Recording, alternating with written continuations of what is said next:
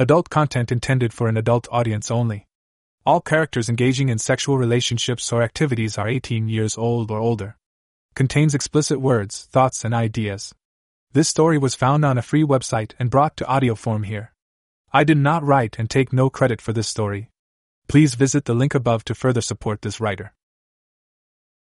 X Ray Vision Part 11 by Elaine Mature.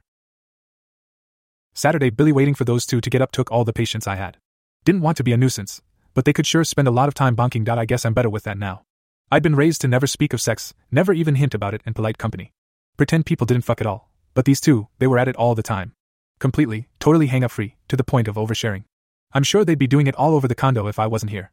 Pretty considerate of them to keep it in their room. I appreciate that. Dot. I thought I was a brassy, foul mouthed woman of the world, but now I knew better. Jillian and the ladies could outswear and out embarrass anybody I'd ever known. I spent half of supper the other night blushing. Listening and blushing. Greg, he was more like me, turned red if anybody mentioned skin. Not a prude, not the way those two went at it.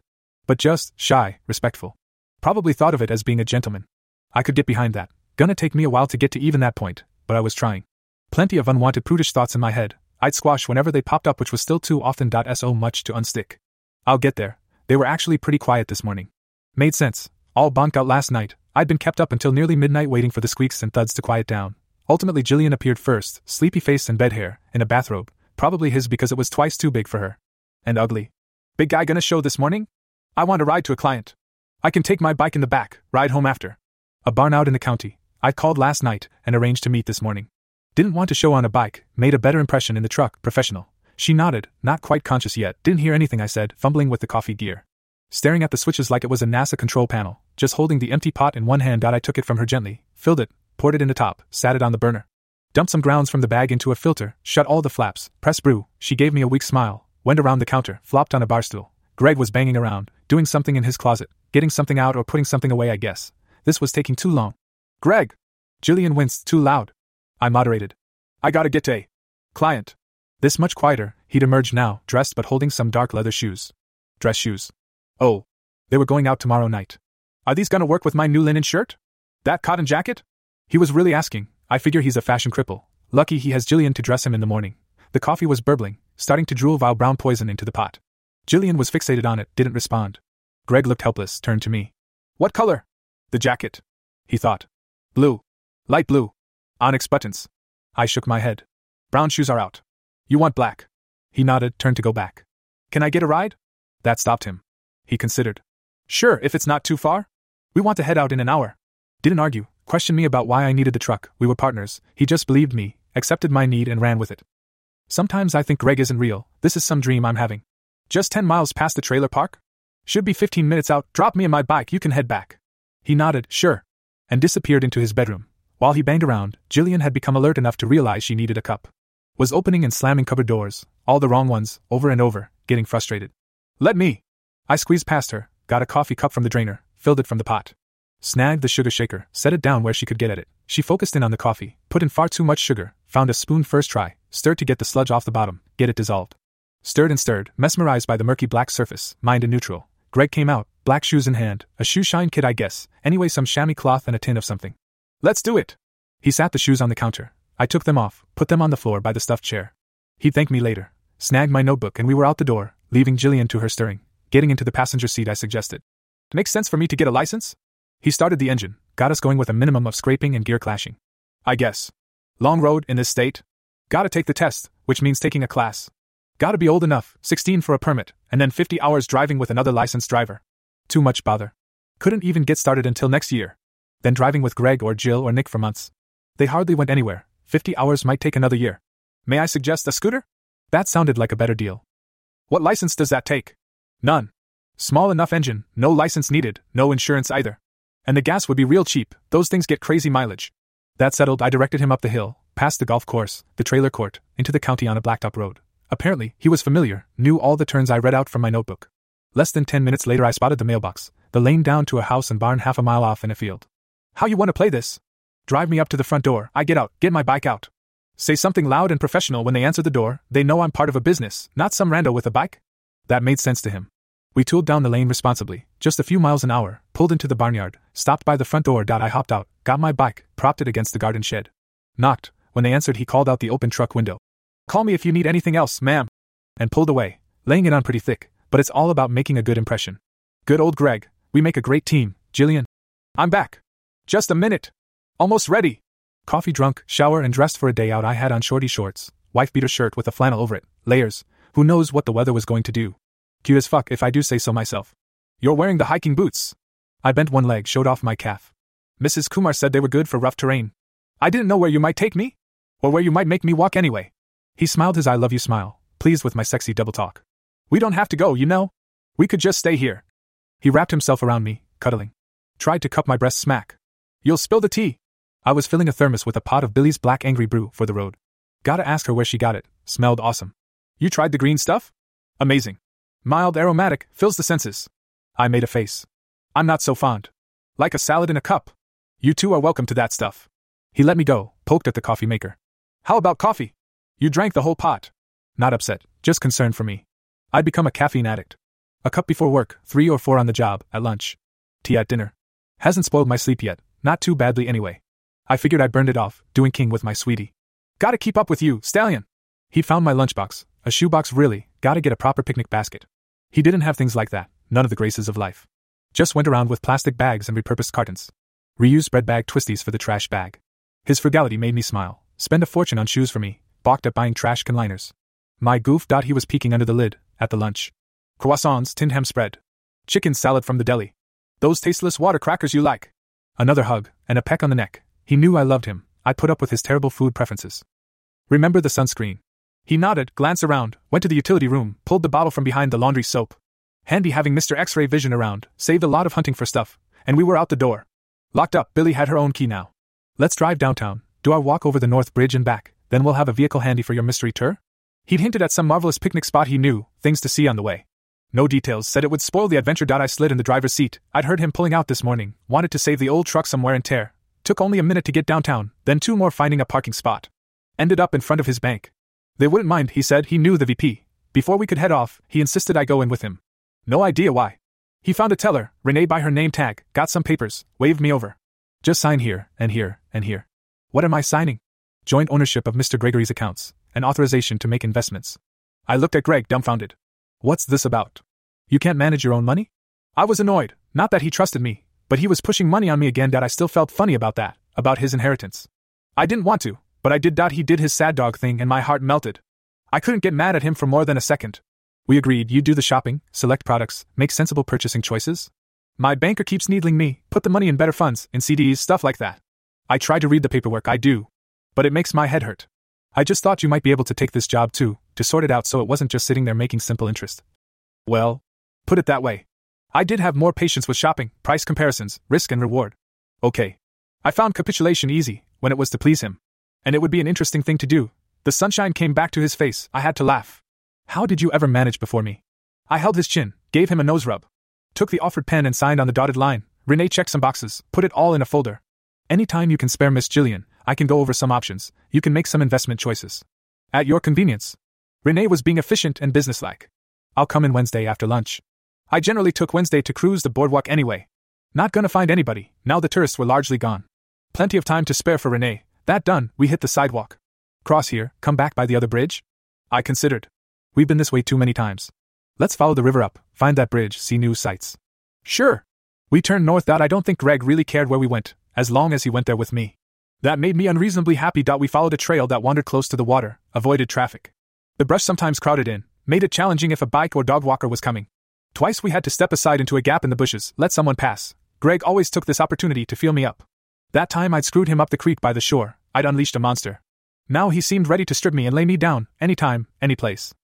Just as he had me between two lilacs, one hand up my shirt fondling my left hip, snogging, two college age girls passed us. Giggled like crazy, one of them turning red, the other shouting encouragement. Get a room! Succubus! Smiling, not mean. And college educated. In fact, the girls were holding hands, blushing girl had smeared lipstick. Been up to some snogging of their own that I pulled his hand out, put it on my hip. Is this your mystery tour? Lover's Lane? Gonna need a blanket or something, or no deal. Before Greg would have blushed, stammered something, apologized. But after Greg just gave me a loving horny look, fondled my butt, took my hand and led me back on the trail. To distract him, give him something to do, let him show off, I asked my usual question. What do you see? He looked me over, leered. I see you aren't wearing any underwear. I grabbed his chin, turned his head the other way, toward the shore. In the river, lover boy. He relented, got his looking but not with his eyes expression. I see an old artillery cannon, Civil War? The barrel blocked with lead. Wooden wagon wheels, the iron bands rusted nearly through. Dumped here, deep in the mud now, but why? Those usually sit in a park for decades, getting covered in bird shit. That storm drain, on the other bank, brick arch with the iron grate. It goes back, way back, several blocks before I lose it. Opens up under that empty lot. Maybe used to be a water pumping station. Anyway, the chamber is home to bats, thousands of bats. They come out at night, eat the bugs, keep the mosquitoes in check. I shivered, leaned into him. Sure, I can appreciate our little bug eating friends, but bats creep me out. I've watched too many old monster movies. He hesitated. I prompted him. What is it? Bodies? Evidence of old crimes? A torture chamber? He was always telling me about gross things, until I'd made it clear I wasn't interested in that stuff. Nothing like that. It's just private. I don't want to be a peeping Tom. Oh. Sexy stuff. Tell. Tell. I can keep a secret. He seemed to think that was okay. After all, we were a couple, no secrets between us. Pillow talk. Fucking. Saturday morning, everybody fucks. Every fourth or fifth house, in the bedroom, in the kitchen, the backyard. In that house, two couples.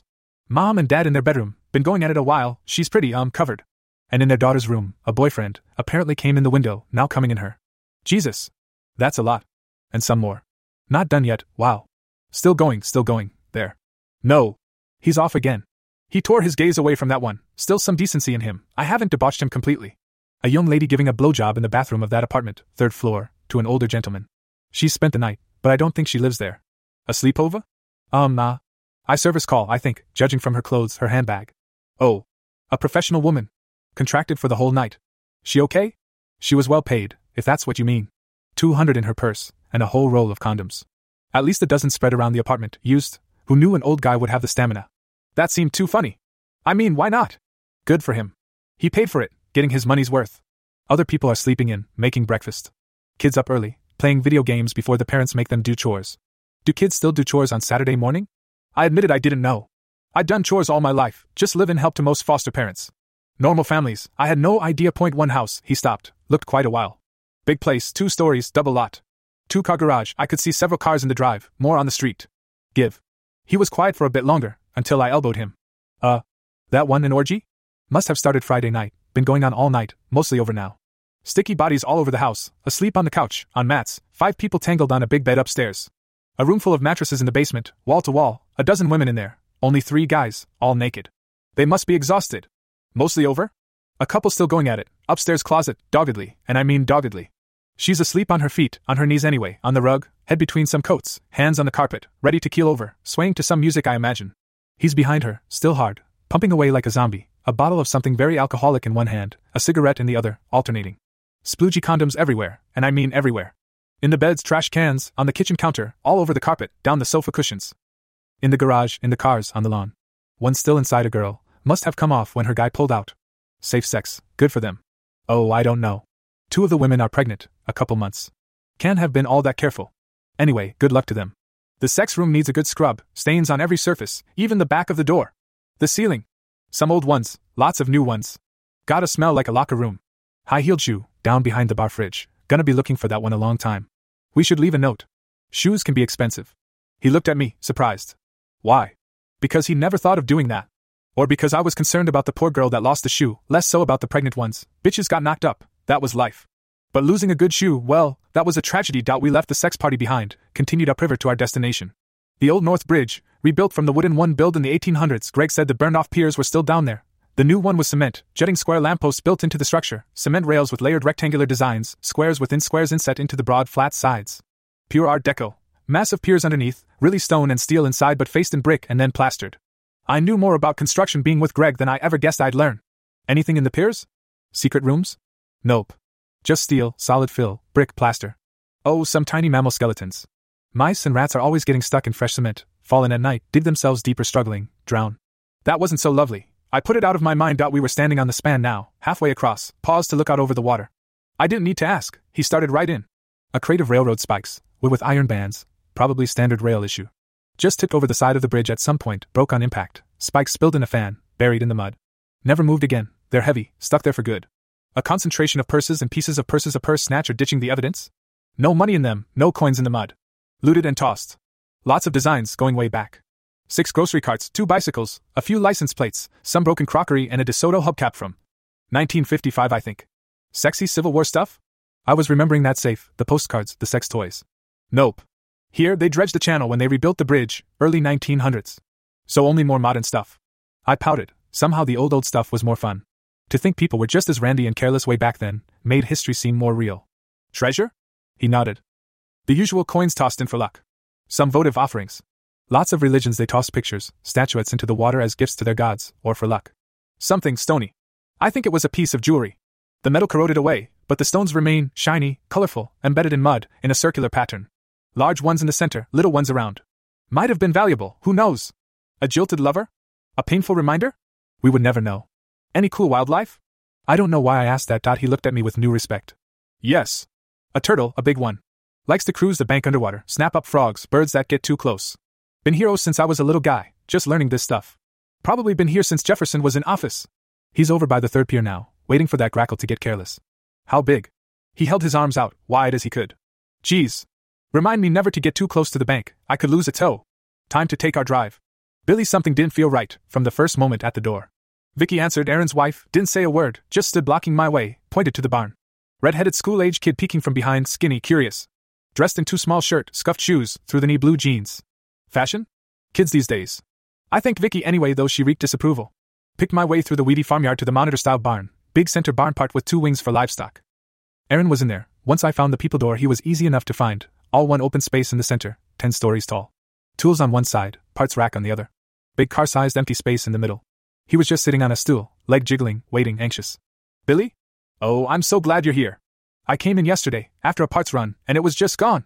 I could see the unopened boxes on a bench, shiny, steel, clean as a professional garage, polished. In fact, the whole place was spotless, not an oily rag or stray washer anywhere. Not like any barn I'd ever been in. And that was a lot of barns. I asked for my fee, got a check. Don't want to do any more freebies, got to make this job pay. Fish or cut bait, as my old man used to say. You don't lock the door? There hadn't even been a latch on the big slidey door. Just a rope handle. Shook his head. No reason. Nobody comes out here. Nobody that would do this. Nobody knows what I got in here.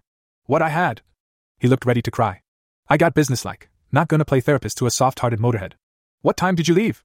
Get back? I clicked my pen, started making notes, all sleuthy and professional. He told me, he'd been gone most of the afternoon. Fall, wasn't he running a farm?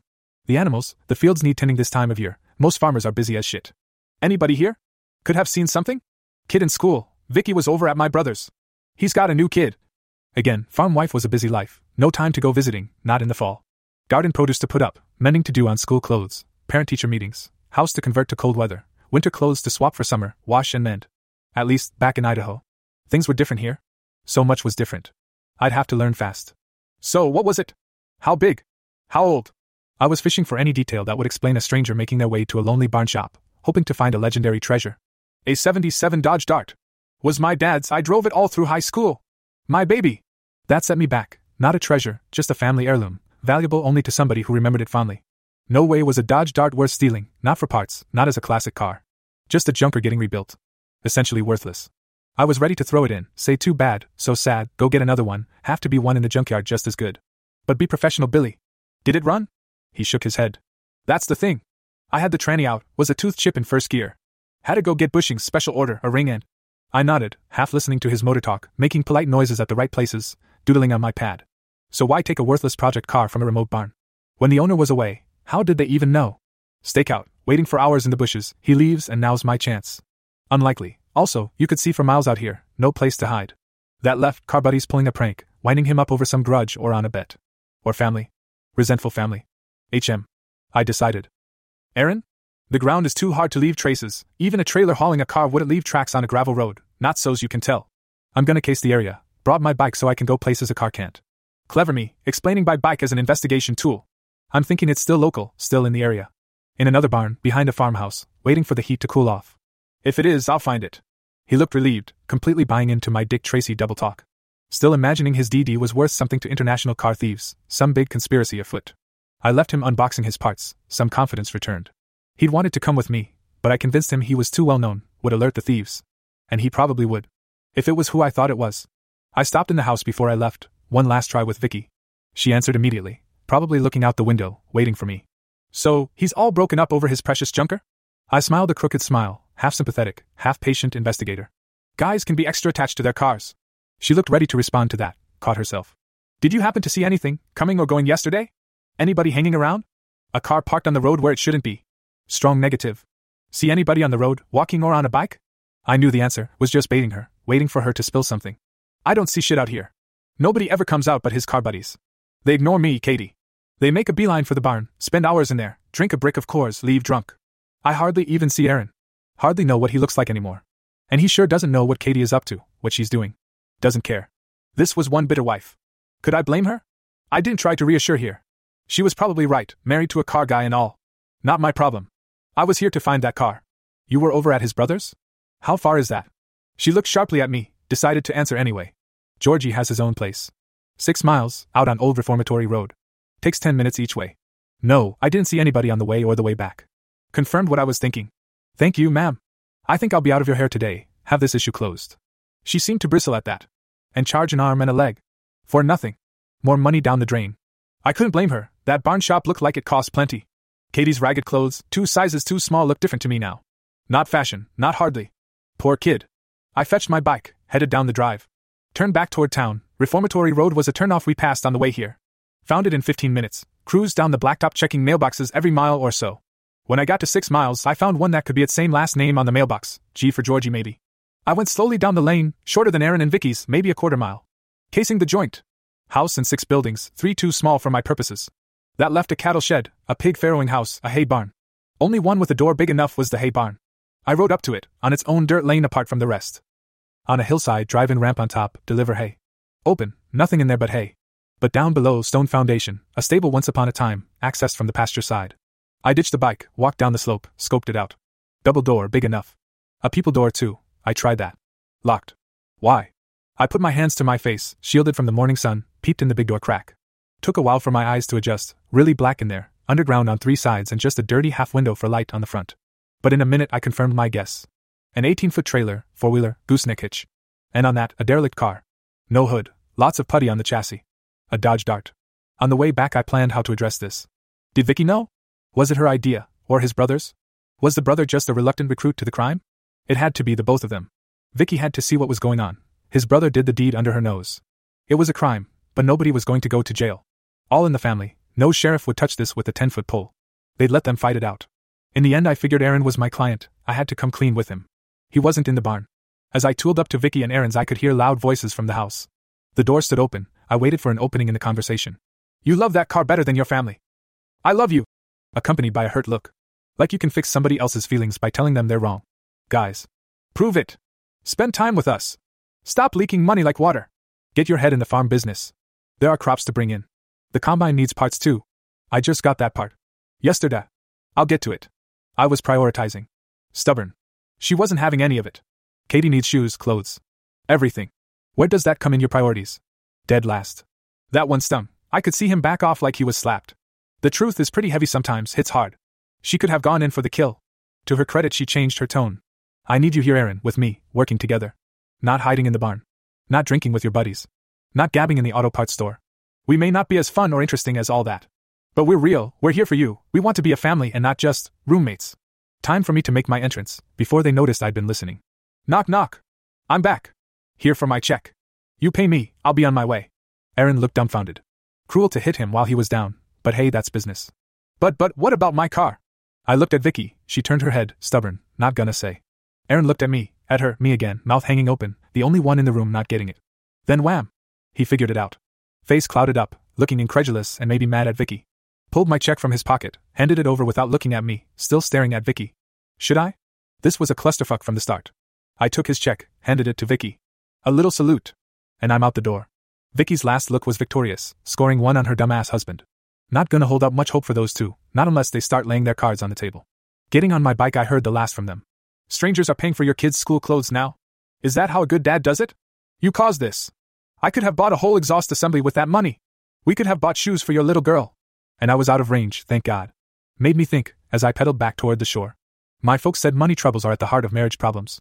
I think it's more than that, it's care and attention. Spend the time and effort, you got a chance. This one didn't hit me like some of the others. Sad family not working very well. But all there's to play for, win or lose, balls in their court. I still had the advance in my pocket. That was something, half a fee. I guess I've given away my cut again. More than my cut, part of that was for overhead, we're partners now. Greg would try to, well, he would just accept my decision. Share in the loss. Not sure I was gonna let him. My partner can be too soft sometimes. Jillian. After the crowded river walk, it was relaxing to leave the city behind, strike out into the hills.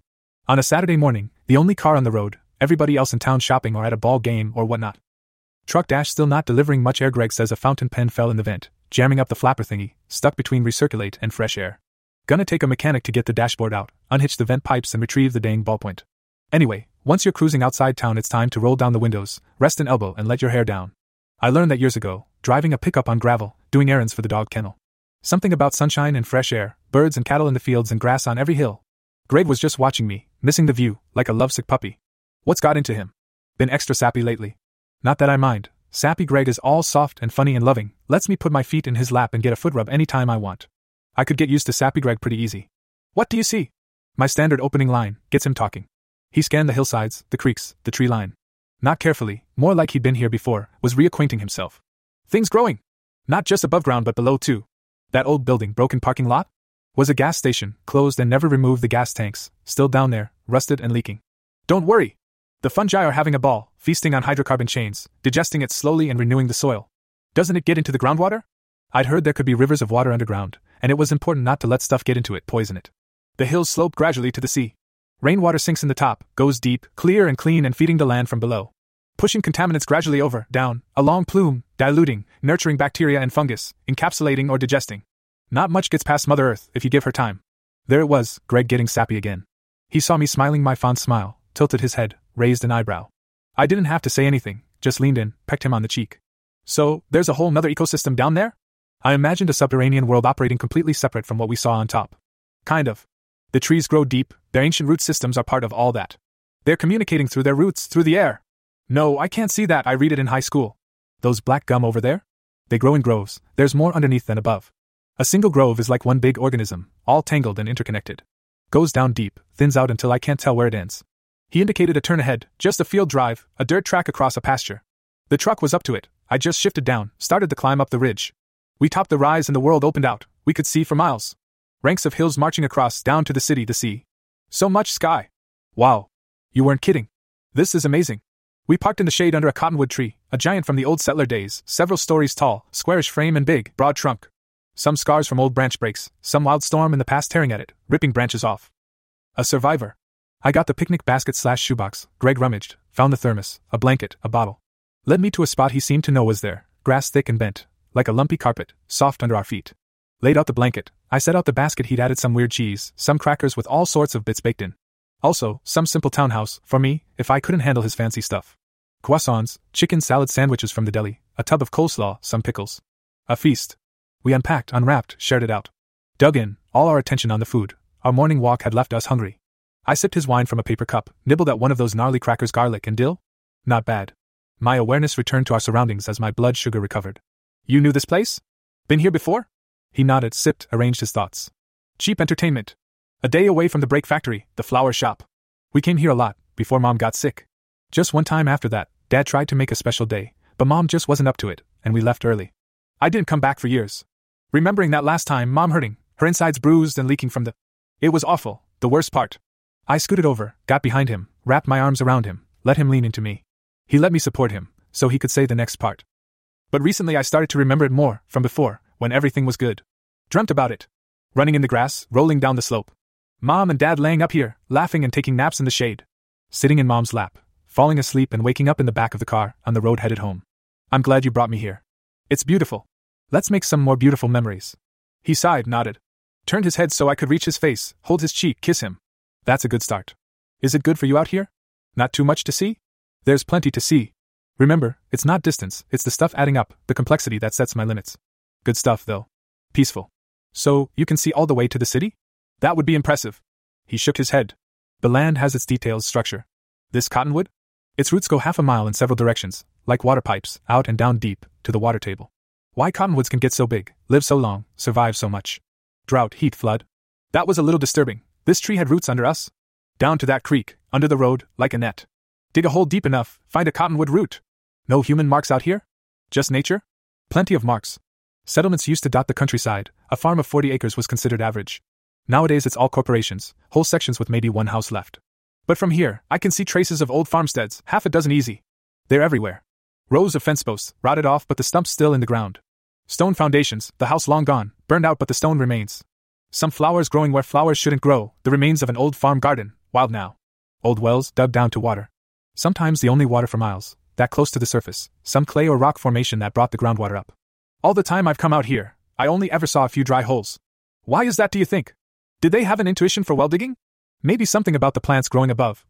He shook his head. Back then, you wanted a well, you hired a dowser. A guy with a willow stick, he'd wander around, pretend to follow the stick, stop and say dig here. That didn't make sense. Was he pulling my leg? They can't have just been lucky. To be right so often.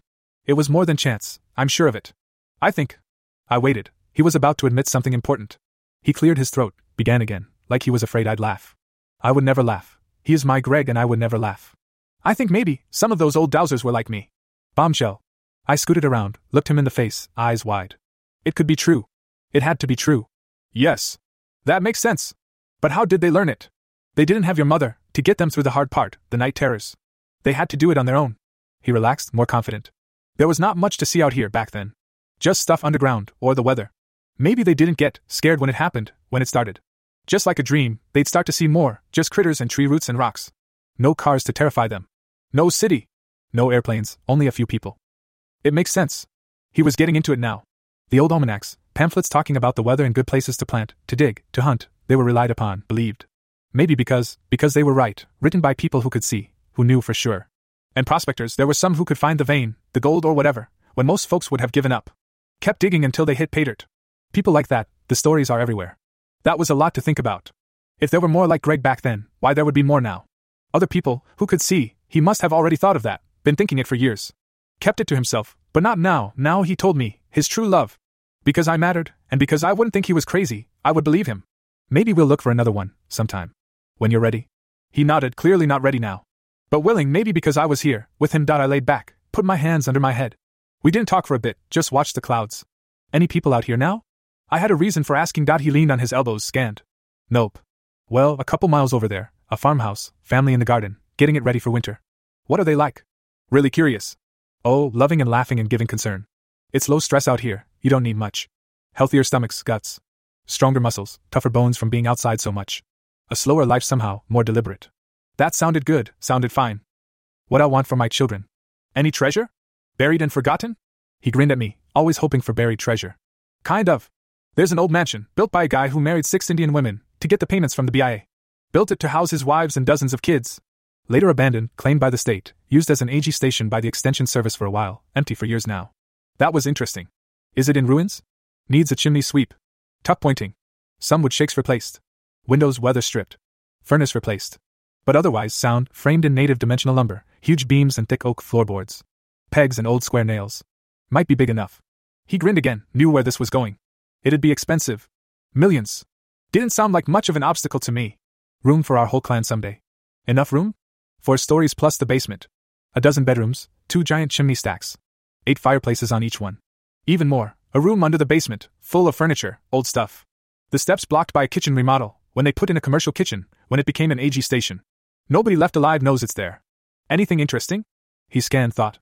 Nuh, dusty old Indian artifacts, probably his dowry when he married those six local women. On racks, in trunks. Leather, beads, beaded leather. Feathers, metal bangles. Jackets, skirts, blankets, lots of blankets. Baskets, piles of baskets. Musical instruments, rattles and drums. Knobby stick things, drawers of them. Masks on the walls, big eyes like anime characters. Bundles of junk arrowheads, sticks, minerals wrapped in leather. My silly Greg never knows treasure when he sees it. That would pay for the house. Probably not the land. He looked dubious, let it drop. Knows better than to contradict his smart girlfriend. I'd been right more than once. Tell me about the wildlife. That had gotten good results back at the river. All that stuff underground, plus moles and gophers and snakes and tortoises, none very deep. In the air, birds nesting all over. Grackles everywhere, roving flocks, scavenging grain, falcons in the high places, even in the city. Feasting on the grackles. Surprising how they adapt to our settlements, the changes we make. I could get an answer to the old question I'd wondered all my life. Ever seen a baby pigeon? You see adults everywhere, but never babies. He nodded. Every spring. In their nests. Don't leave until nearly full grown. They're up there, in the city under the eaves on roofs. Ah. So now I knew. On a roll. Giant alligators in the sewer? He snorted. Nope, a myth. Disappointment, sometimes knowing Greg took the excitement out of things. More like caiman, little guys, just a foot or two. I guess their growth is limited by the cramped environment, like goldfish grow only to the size the aquarium permits. Was he kidding me now? Nope, serious. I closed my mouth, so I didn't look like a gape jawed rube. What's the furthest you can see from here? Not in space, that's cheating. He looked back the way we'd come, toward the coast. Got quiet. The ocean in the distance. I can kind of ignore the city, too much there. Look over it, from this height you can actually just make out the water on the horizon. I squinted, convinced myself maybe I could see it too. What's it look like? Just water? He considered, wasn't going to answer, remembered who he was talking to. Sometimes I see something vast in the water. Not one thing, sort of a large, coordinated living. Too big to be more than an impression. Like, like, millions of parts, but also one thing. In the water, all moving together, going deep. I'm going to have to get used to my mind being blow, loving this guy. He was worth it, sure, but the stuff he hit me with, almost daily. Jesus couldn't absorb all that at once, gonna have to change the subject. Easy with Greg. I stood up, stripped off my wife beater, tossed it in the grass. The sun, the breeze felt so sweet on my skin, and used to being exposed. My nipples wrinkled up, sensitive, happy. Greg stood so I kissed him, tugged his shirt out of his pants, pulled it up over his head. He raised his arms up, being all cooperative. It joined my shirt. His fur moved slightly, teased by the wind. Like some mythical beast. He looked like he belonged here, was born to the prairie, unbuckled, let his pants drop, stepped out. No skivvies! He had plans. Well, good, so did I. Went to slip out of my shorts. He held my wrists, brought it up, kissed it, took my shorts in hand, knelt, tugged them down, passed my knees, calves off my feet one at a time, looking at me the whole time, admiring my bared stomach, my legs, laid them on the growing pile. Added his pants out, we're standing naked now, the breeze on our skin, nothing between us and infinity but grasslands and sky, earth and clouds. And that enormous ecosystem of living things underground, unsuspected, vast. Was that sexy? Exciting. Being part of all of that, standing in the grass that was just the tip of the living iceberg, two more tiny living things connected by the soles of our feet to all that below, the only ones that knew what that world contained, all of it, being part of it. He kissed me, hands at his sides, not touching me but for his lips, his breath. So, so intimate, I put my hands on his shoulders, he winced. Turning him, his shoulder was black and blue. Where did those bruises come from? He grimaced. Billy keeps punching me. Ah. Well, you deserve it, I'm sure. He swung his arm and spank. A thrill ran from my butt up my spine. Ah. Oh. Do that again. That was definitely sexy. Greg didn't, took my hand instead, went to pull me down with him. But once I got into the grass, prickles, he solved it, laid back, pulled me up on top of him, his fur protecting him from the dry grass, his body protecting me. I folded up like a frog, all neatly on top of him, sun on my back, wind tickling the tiny hairs, warm and sexy, just lay there, happy. We nuzzled for a short time, but I got a pain in my tummy, his dick getting all stiffy and hard and nowhere to go. You expecting something, big guy? Get me alone out on the prairie, naked, nobody for miles? Nobody to hear me scream. Gonna take advantage of me, all helpless and vulnerable? Oh, you're going to scream all right. He smacked my bottom again, hard. So I screamed loud. Yeah, yeah. You mean mean man? Keep that up and I'll have to. He grimaced at my shriek, right in his face, smacked my butt again. I ended with an eep. Felt the wet starting to flow. Dot Shouldn't waste that. Water was precious out here. Sat up on his stomach, straddling, lewd. The grass wasn't really that bad on my legs. Scooted up his body, got my cooch over his face. thought He was ready for me, wrapped his arms around my thighs, fingers just reaching my sexy bits to tug my lips apart, started tonguing me. Oh. Oh yeah. You keep that up, big guy. Get it in there. Lick higher, uh, yeah, like that. Woohoo.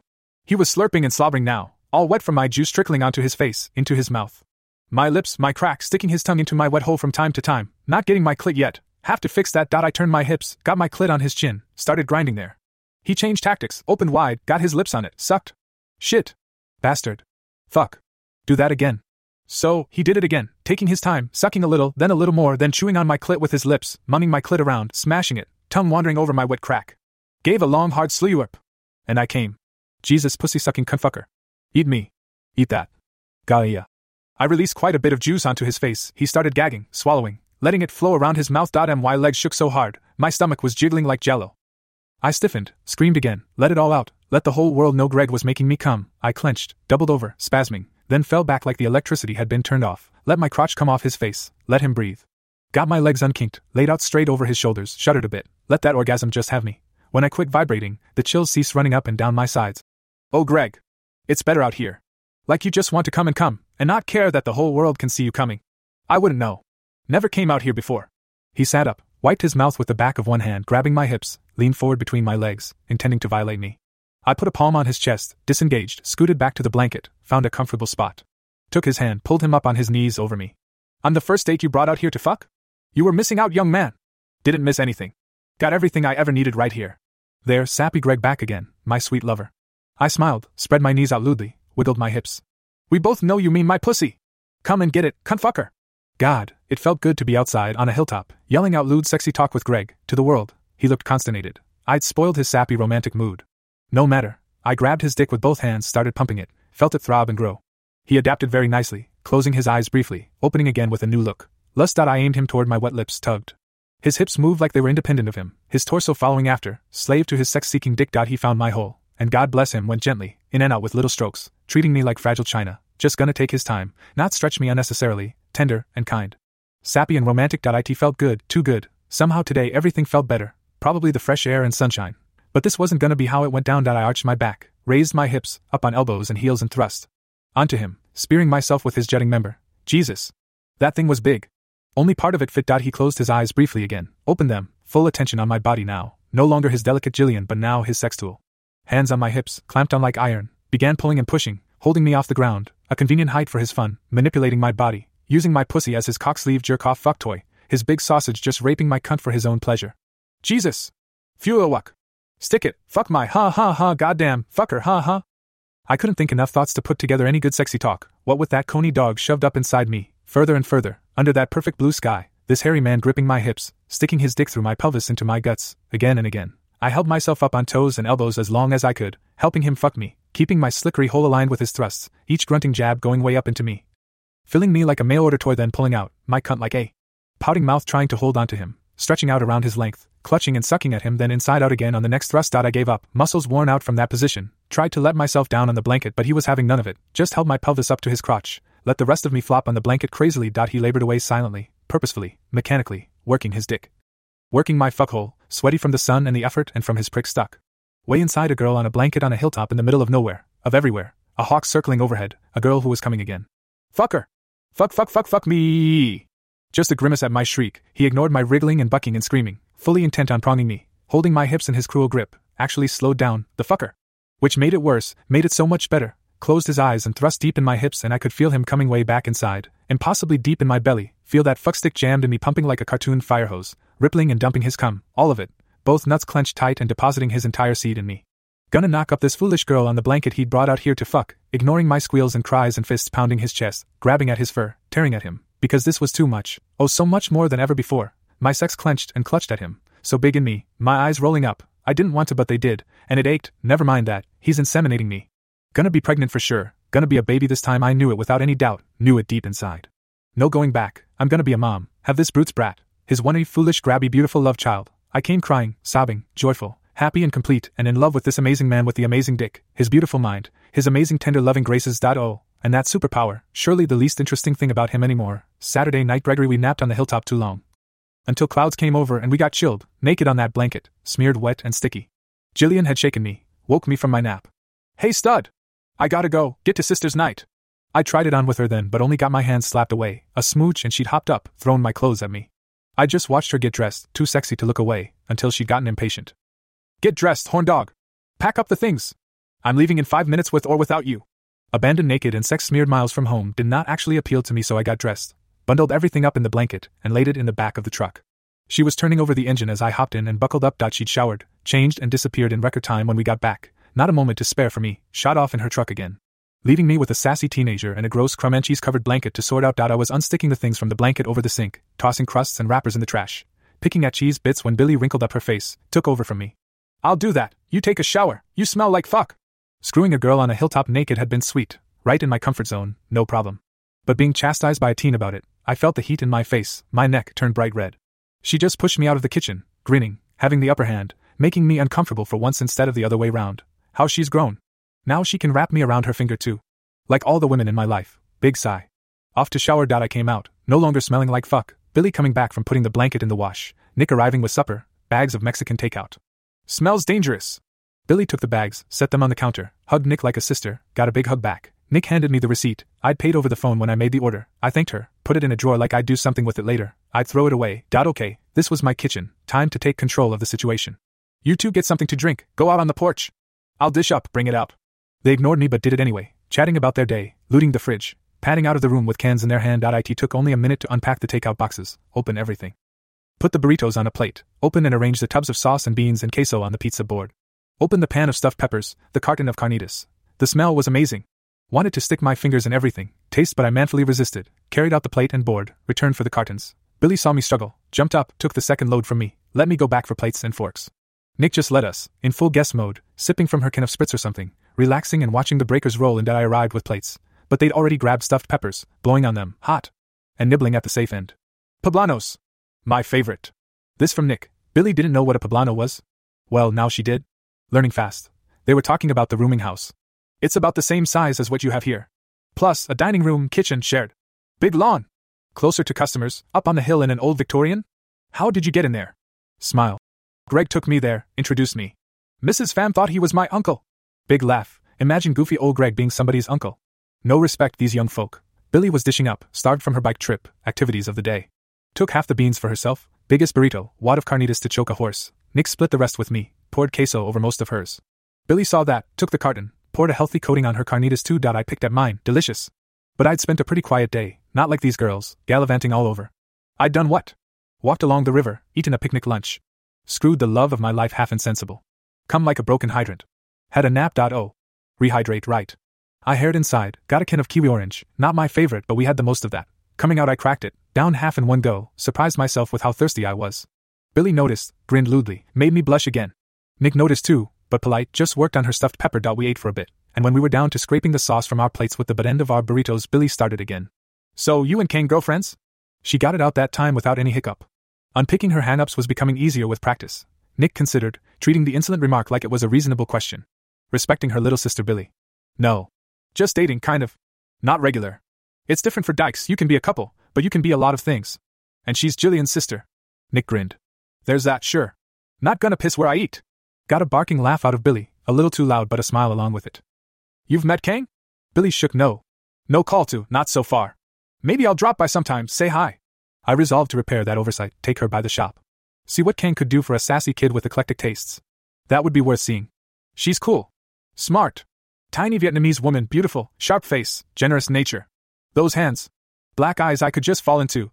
Nick was smiling a dreamy smile. Billy looked shocked, but disguised it quickly, turned it into a grin. A genius at clothing design. Never had anything fit so well, look so good. Never had anybody do that for me. Maybe why I'm so taken with her. She didn't have to do that, do anything, but she did. Looked at me, right at me, saw who I was, what would work for me. Billy had a wondering look. There. That was the hook to get her to go over, meet Kang. Clothes.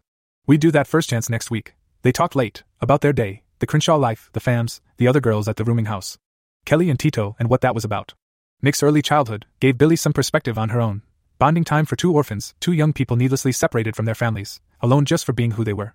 Certain they made the right call, not compromising their morals. But still, lonely. I said nothing, they didn't need my opinion or permission or endorsement. I appreciated their hardship, being on their own. Some of it. Something like my own life, a little. Much like Jillian's. Even Kang's. What we had here was a convention of orphans, women who for one reason or another were doing it without benefit of parents, nobody to fall back on. Independent, figuring it out for themselves. Well, not now, of course. Now they had me and Jillian, they had each other.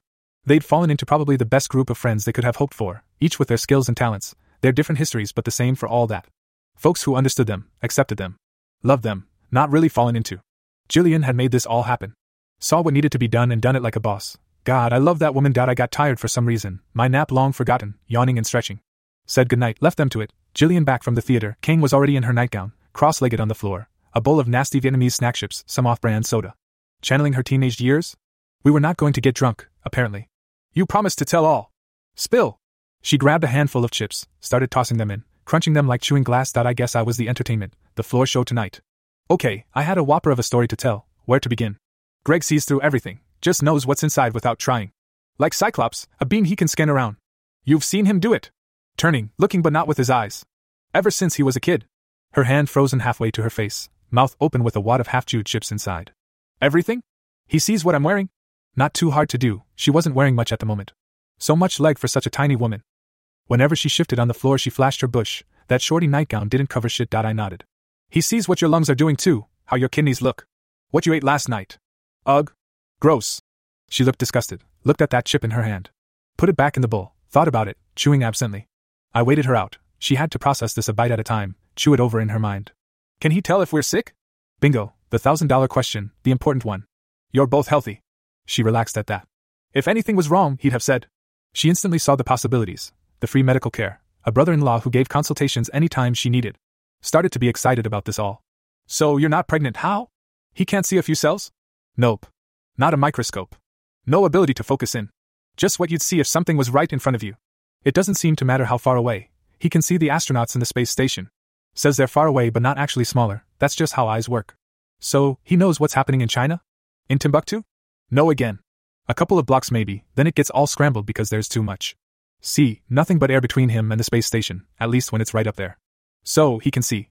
But when I'm at work, he's got nothing. Too much to take in between us. Another break to absorb that. She was relieved, I could see it in her posture. Her sense of privacy was returning, that was important to her. To most people, I guess, wheels turning, then. Is this why he won't go into the lumberyard center? Right.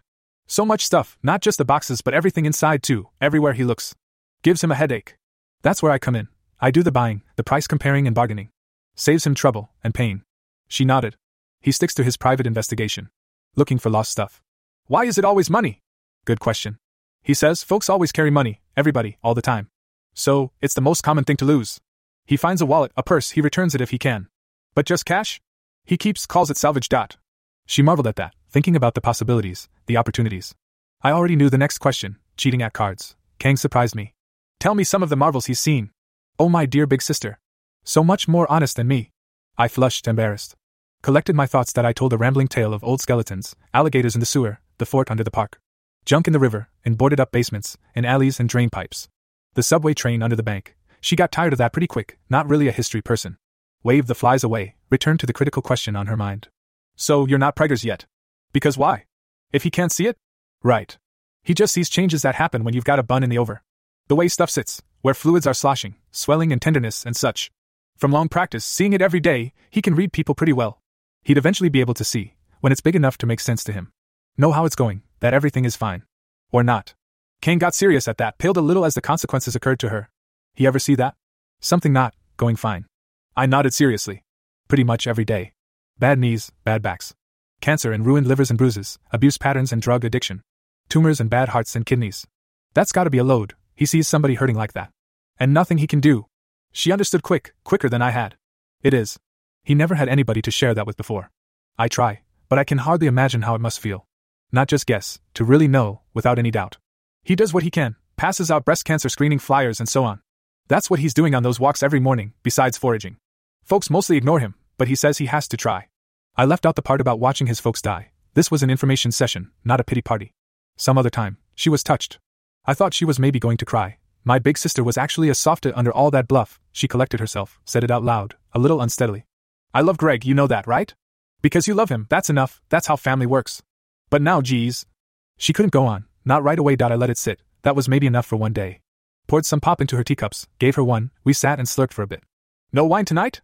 I could use a drink. I demurred. Got a big day tomorrow, I want to be well rested. I stayed a while, watched Bachelorette with her, tried those nasty chips, but our hearts weren't in it. So much to think about. A watershed moment in our family, the elephant on the table now trumpeting and trampling everything that went before, remaking every memory into something else now, different meaning viewed through the gray glass. Kang turned off the show before it was half over, finished the pop by sucking the dregs from the bottle. Burped, that meant time to go. We got up, traded a kiss on the cheek. She started to hug me, awkwardly, unsure, so I just gathered her in close, held her tight. She kept the clench for a beat longer than usual. My big sister needed that. Tell Greg, thanks for trusting me. No problem, no more stories, he wants to come clean with family, close friends. Kept this secret for too long. Says he'll tell Fuang next, but Fuang already seems to know somehow, most of it anyway. Maybe Fuang could invite him to tea. For a son in law chat? Make it official, Fuang deserves that courtesy. Could you ask him? A nod, another kiss on the cheek, and I was out of there. Left Kang staring into space, trying to digest all this. Sunday Gregory Jillian came in late, I think, I hardly stirred, just put an arm around her. Mumbled, how'd it go? Got a brief reply, something about chewing it over. Not weirded out, so that was good.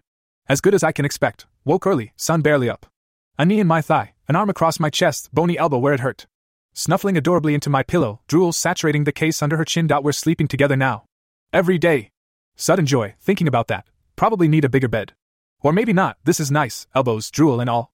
Wait on that one dot extracting myself, she just rolled over, stole the blankets, but no problem, I'm getting up. Shower and dress, Sunday clothes, no different from every day, I guess, like a bum according to Jill. Went out to the kitchen, stopped, Billy was up, dressed, sitting in the stuffed chair. Suitcase on the floor. I hadn't been looking, giving her privacy, she took me by surprise. Going someplace? So early? A field trip? She grinned, no worries, not mad or in trouble. I'm moving out. Today. Can hardly sleep with you horn dogs skulking around, trying to get me out from underfoot so you can bonk. Pure Billy laid it out there, rude and honest. I smiled despite myself. You can stay, you know? We actually enjoy you, no problem having you around. Plenty of opportunities, one way and another. Important she know, she has options. Dot a nod, but determined. Gonna go live in that house where Nick lives. Already have half the first month saved, more by the first, enough. Nick coming by soon, to take me there. I relaxed, the women had this worked out, plotting last night, had a plan in place. I worry too much, even though it's not my business. I just want my friends to succeed, and it would be good for her, living with Nick, with Kelly. They take care of her, make sure she wasn't alone, lonely. Mrs. Pham would do the rest, feed her, keep her safe. A brain flash, our service. How will the business work? Will I be manning the phone from now on? Will miss calls? She looked at me like I was confused. I can access that from there, get the messages from the machine as usual. I'll forward calls when I'm on phone duty, take them there. No change. I had no idea that was a thing. Billy proved again she was the technical part of this deal. Well, congratulations on. A knock at the door, then Nick came right in. Totally comfortable treating this place as her own. That felt right somehow. Hey ya, a greeting to Billy, a nod to me. They hugged. Billy picked up her suitcase, ready. Nick to me. I'll take her there, introduce her, help with the interview. Get her settled. Like Mrs. Pham said, she's in good hands. We'll take care of her. Don't worry any longer. Nick was reassuring me, so now, I had two nieces. A growing family. Maybe we didn't need that place in the country, for family gatherings. Billy was all ready to go, but Nick gave her the high sign gotta say goodbye properly. So little sister put her suitcase down, faced me. I went to shake her hand, but she was having none of it, went in for the hug. I maybe got a little teary hugging my business partner, my housemate, my niece goodbye. Had gotten used to this insolent, sassy, smart woman underfoot. I held the hug maybe a little too long, broke when she got impatient. Gonna miss you. Not for long, I'm gonna come over so much you're sick of me.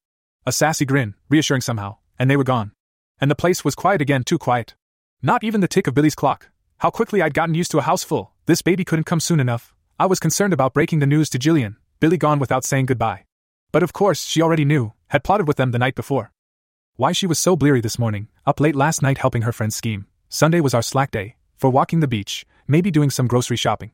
Slow lovemaking on the porch. Once the sun was high and the air warmed a little. It was great to have the run of the place back, be able to casually feel up my sweetie, get surprised by her sudden flirtations.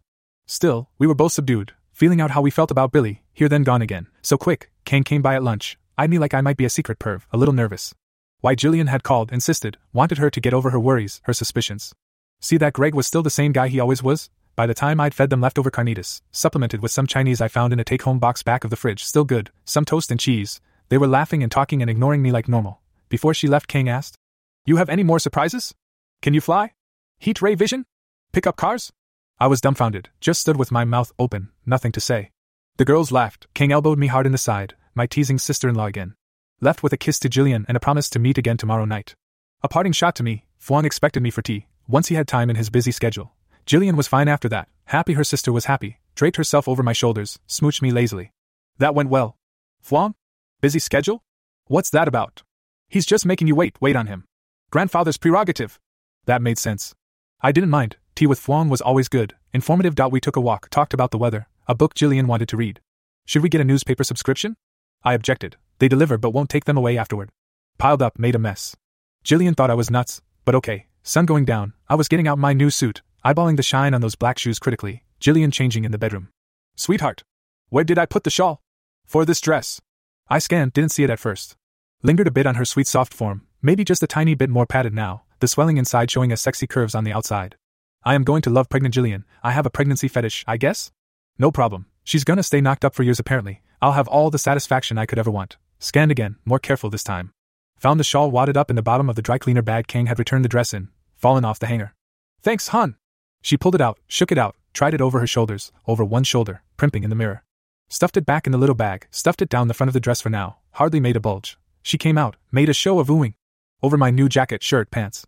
The shoes worked with it, she complimented me. I didn't own up to Billy's part in that. Larry honked and we headed out, Larry managing not to gawk this time, holding the door for her, then the other side for me, all proper and helpful. Jill leaned against me in the back seat, content, not talking watching the sunset over the ocean each time it appeared between the houses, flashing light on her face like a golden beacon, making her beautiful, more beautiful. Serene somehow. And I knew why, and was gonna own up tonight. The ring was in my jacket pocket, making a considerable bulge. Jillian probably thought it was a roll of bills, accustomed to me squirreling away thousands in my pockets, unconcerned. Larry let us out, at the entrance to our early supper reservation, an old place famous around here for their Italian food. Old Italian family, Conti's, I'd warned them about a blocked drain once, saved them a bundle on sewage cleanup.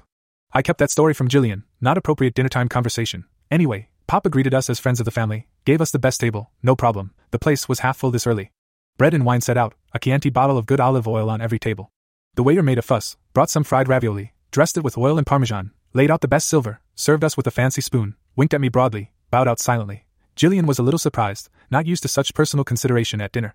Didn't know that Papa had prompted everybody. Greg is proposing tonight. Mama Conti makes this ravioli by hand. I like it. I hope you don't mind I ordered ahead. Jillian shook her head no. And tried one, chewed thoughtfully. Raised an eyebrow. Seafood? Ravioli was usually just cheese, maybe some spice sausage. Caught yesterday. Mama shops every morning, right off the boat. She liked it. She finished it off herself, left me one or two but ate like a starving longshoreman. Surprised herself at her appetite didn't surprise me, I knew why. The next course was soup, Italian wedding soup, a not so subtle suggestion of Papa's, served in china bowls with two handles, like small casseroles. She tried a bite, nodded, smiled at me. They know their spices here. This is delicious. Started spooning it down, again with enthusiasm. Stopped herself, put her spoon down. I'm gonna pop this dress before we even get to the show. I smiled my biggest smile, confusing her again, pouted at what she thought was teasing. Papa came to clear the soup, looked alarmed at her half full bowl. You don't like my soup? Can I get you something else? I'll get you something else. Mama bustled up, shushed him. Let the girl alone. Of course, she likes your soup. It's the dress. That in a stage whisper, audible to everybody in the room. Led Papa away, still confused, concerned. Hushed conversation in the kitchen. Last course, lasagna. A tactical error on my part. No way could Jillian eat this without sartorial disaster. She looked at the plate put in front of her, a huge mound of meaty cheesy pasta, steaming from the oven, threatening to slump into a glorious pile in front of her eyes. She looked at me helplessly. I could see my time had arrived. Any more delay, and this could reach critical dinner disaster. I reached into my pocket, clutched the ring in my now sweating hand. Reached across the table, took her hand in mine. She let me take her hand, perplexed. Felt the ring as I pressed it into her palm, startled, pulled her hand back. Opened her fingers, looked at the ring without understanding. What's this? Not the reception I'd been hoping for. A, a ring? What for? Going downhill fast. Cut to the chase. So I can ask you to marry me. So you know I'm serious? I asked Fuang, he said it was time, the ring is adequate, and I thought. I shut up, I was babbling. Her face clouded, definitely not the reaction I was hoping for, praying for. Why do I need a ring? We're already mated for life. You're my true love, and I'm yours. This ring doesn't change that. So, so we can get married? Why? Why marriage? Some old ceremony, doesn't mean anything. I looked helplessly at her, at Mama lurking in the kitchen door, wringing her hands. Jillian saw my distress, softened. Look. I'm a bastard, I'm pretty cool. You're an orphan, we're not going to let that happen to ours. We don't need this. Retrench, nodding and agreeing. I don't need anything more to know I love you, want to be with you as long as you will have me. I'll never love anyone else like I love you. Well, maybe when the baby arrived. She was smiling now, looking tolerantly at me. Tried to return the ring that I held her hand, closed it over the ring again, gently. But maybe not for us? For family, so they can share this, celebrate with us? She looked at me straight in the eyes, eyebrows lowered, serious. You are actually playing the family card? You should be ashamed of yourself. I waited her out. She loved her family, loved Fuang, would do this for him if not for anyone else. She would cave, I knew it, she knew it. She started to relent, I saw her shoulders relax, she sat back, as far back as that dress would let her. Then she got all alert again, studied my face. Like she could see through me, maybe not like I do, but still she saw me, saw I was not saying everything. There's something else. Said as a fact. Okay, yeah? It's just traditional? To give a ring. After you, um, after you have knocked up your girl. She rolled her eyes. Ha. Huh. Very funny. Looked again, squinting. You're not joking? Uh. I cracked a smile, too happy, too proud to keep it inside. Shyly looked down at her tummy, back in her face. Nodded slowly, deliberately, twice, grinning like a fool. Oh. Oh. Oh. Greg.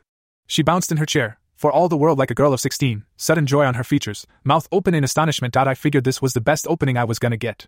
Skidded my chair back, came around the table, took the ring from her, fell into full proposal posture, on one knee, ring raised in my cupped hands, looking her right in the face, in those beautiful eyes.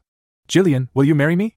Got it out, then lost my breath, couldn't inhale again for some reason, my diaphragm just seized up, waiting. She nodded, that yes, I will marry you, frantic happy nod, both hands to her tummy, her eyes looking somewhere in the middle distance, her mind a million miles away, then right back again, right at me. Yes. Yes. She said it. Loud, so I would hear, loud enough for the whole room to hear. And took my face in her hands, kissed me like I'd never been kissed before, a happy pregnant centibove sort of kiss, the very best kind, you had to be there. It went better after that. I could breathe again. Took one of her hands, the left one I think, slipped the ring on. Kang had nailed it, of course, it fit like a glove. She looked at it, for the first time noticing how awesomely amazing it was. Stared a bit, Like a bird stares at a snake, or a mouse at a cat, unwilling to take her eyes off, not quite believing it was real, not quite believing she had caved after all. I saw Mama in the kitchen door, smiling, joyful, relieved. Coming over. Jillian. Oh, I'm so happy for you. She bent over Jill, held her by the shoulders, kissed her on both cheeks. Took her hand, admired the ring, smiling and smiling. Broke the trance, Jillian coming back to herself, thanking Mama, still a little stunned. Jillian said yes. Mama Conti announced to nobody in particular, like they hadn't already heard. Applause, all those old Italian couples at their early bird supper actually applauded. Smiles everywhere, nodding. The wives got up, came over, surrounded Jillian, congratulating her, admiring the ring, not sure it was real, I imagine. It was so unlikely, so spectacular, could it be? The husbands waited patiently, but when their wives didn't return, they put down their napkins, came over too. Pulled me up, shook my hand, slapped my back, told me good man. And lucky guy. And all the normal phrases of congratulating the groom without actually saying congratulations. Jillian weathered it all, getting progressively more emotional, trying valiantly to thank them all in turn but now crying and not able to get the words out. Mama was patient, finally put an end to it, shooed them away, a couple of the older ladies hanging back, kissing Jillian one more time, wringing her hands, giving their blessing. Finally left us alone, back to their supper. Jillian's face was a mess tears smearing her makeup, dripping from her nose, her chin. Bawling now but happy, happy. I pulled my chair over, sat by her, put an arm around her, held her, petted her until she could talk again. You pull a stunt like that again, I'll rip your liver out. Said it quietly, between sobs, snuggling in close, burying her face in my shoulder, both hands on my arm. That was a one time thing, no worries. I figure I can just coast now. She giggled, sobbed some more, softly now, snirked. Sat up, wiped her chin with her arm, snotty and wet. I grabbed my napkin, blotted at her face, gently, got the worst of it. We left shortly after. I grabbed a waiter on the way, stuffed our theater tickets into her pocket, asked to have our dinner boxed and sent over, gave her a couple bills from my roll. She said yes, sir, and got busy. Larry was outside in his cab, reading a paper, looked up when I knocked. Jumped out, got alarmed when he saw the state Jillian was in, relaxed when she smiled at him, showed him the ring. Congratulations, miss. Should I take you home now? Yes, she nodded.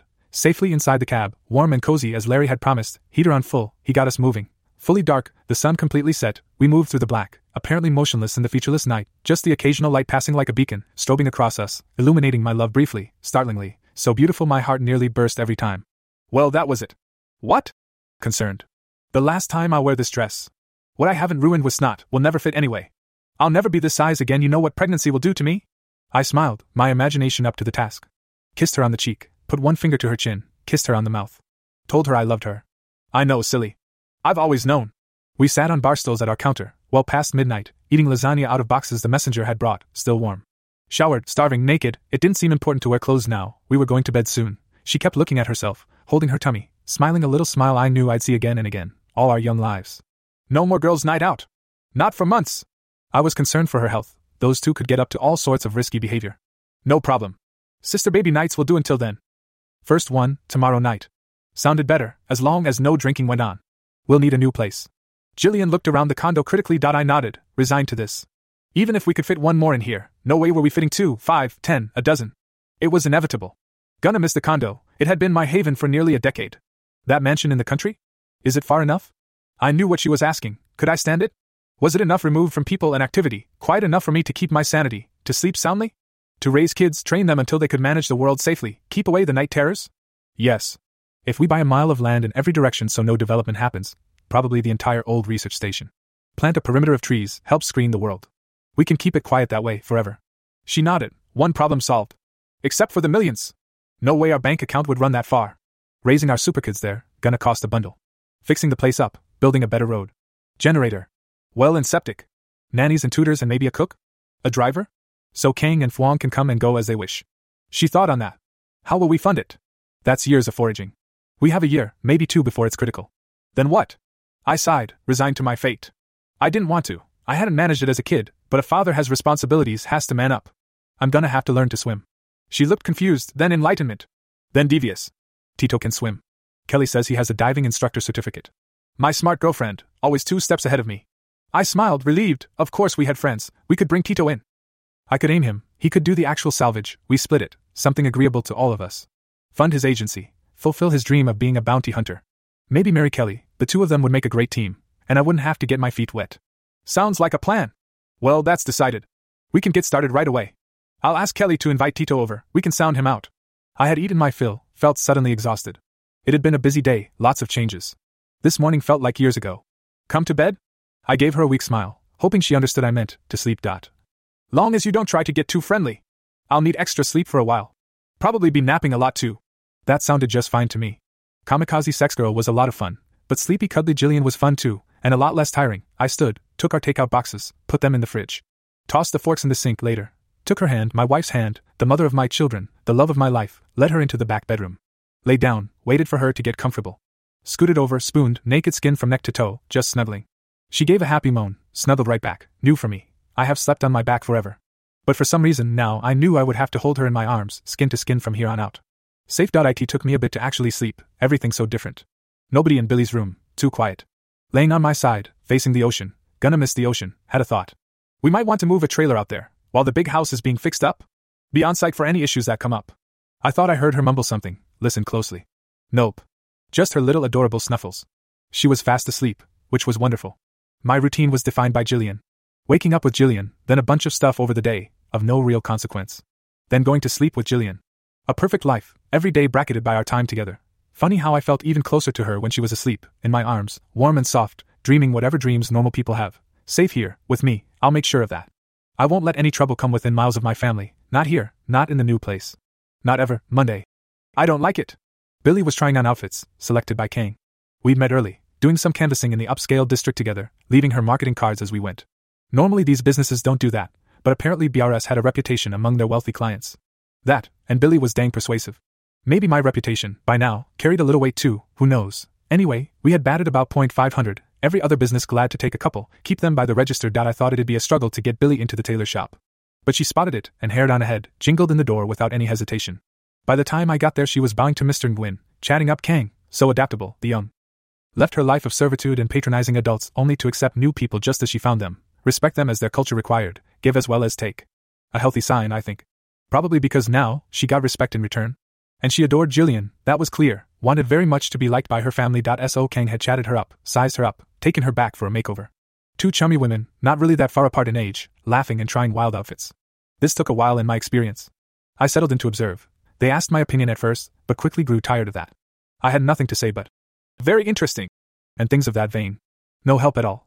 The current sequence was knits and baggy shorts, some kind of multicolor scarf. Hideous, in my opinion. Something the young folk were into? That changed too fast for me to have any hope of keeping current. Kang gave that outfit the once over, shook her head. Too young. Pulled Billy into the back again without even waiting for me to weigh in. Good. I would have had a hard time being complimentary. They both knew, of course, being discreet was pointless. I saw everything that went on in back too. It's important to go through the motions, keep up the appearance of decency. I'll do my part, let everyone feel safe and private, never mention the things I see that I shouldn't normally be seeing. It wouldn't be polite. Just like we don't mention the noises we hear behind a bathroom door, pretend they never happened. These little charades are what civilization is made of. They'd given up on knits. Probably tried them all, it seemed like it to me. On to sleeveless shirts and jeans. Timeless, they'd been wearing that when I was in high school. Billy burst out, showing off the next outfit. Still too young. Sleeveless collarless tee with some puff paint cartoon character, pink and girly. Billy made gagging sounds with two fingers in her mouth. Kang laughed out loud. They got into a fit of giggles, stumbled into the back again. Point two customers came and went. Pickups. Fuang busied himself finding tags on hangers and taking payment. Some graduation party for somebody. Lots of stuff on the rack, lots of pickups. No time for me and tea today. A busy day.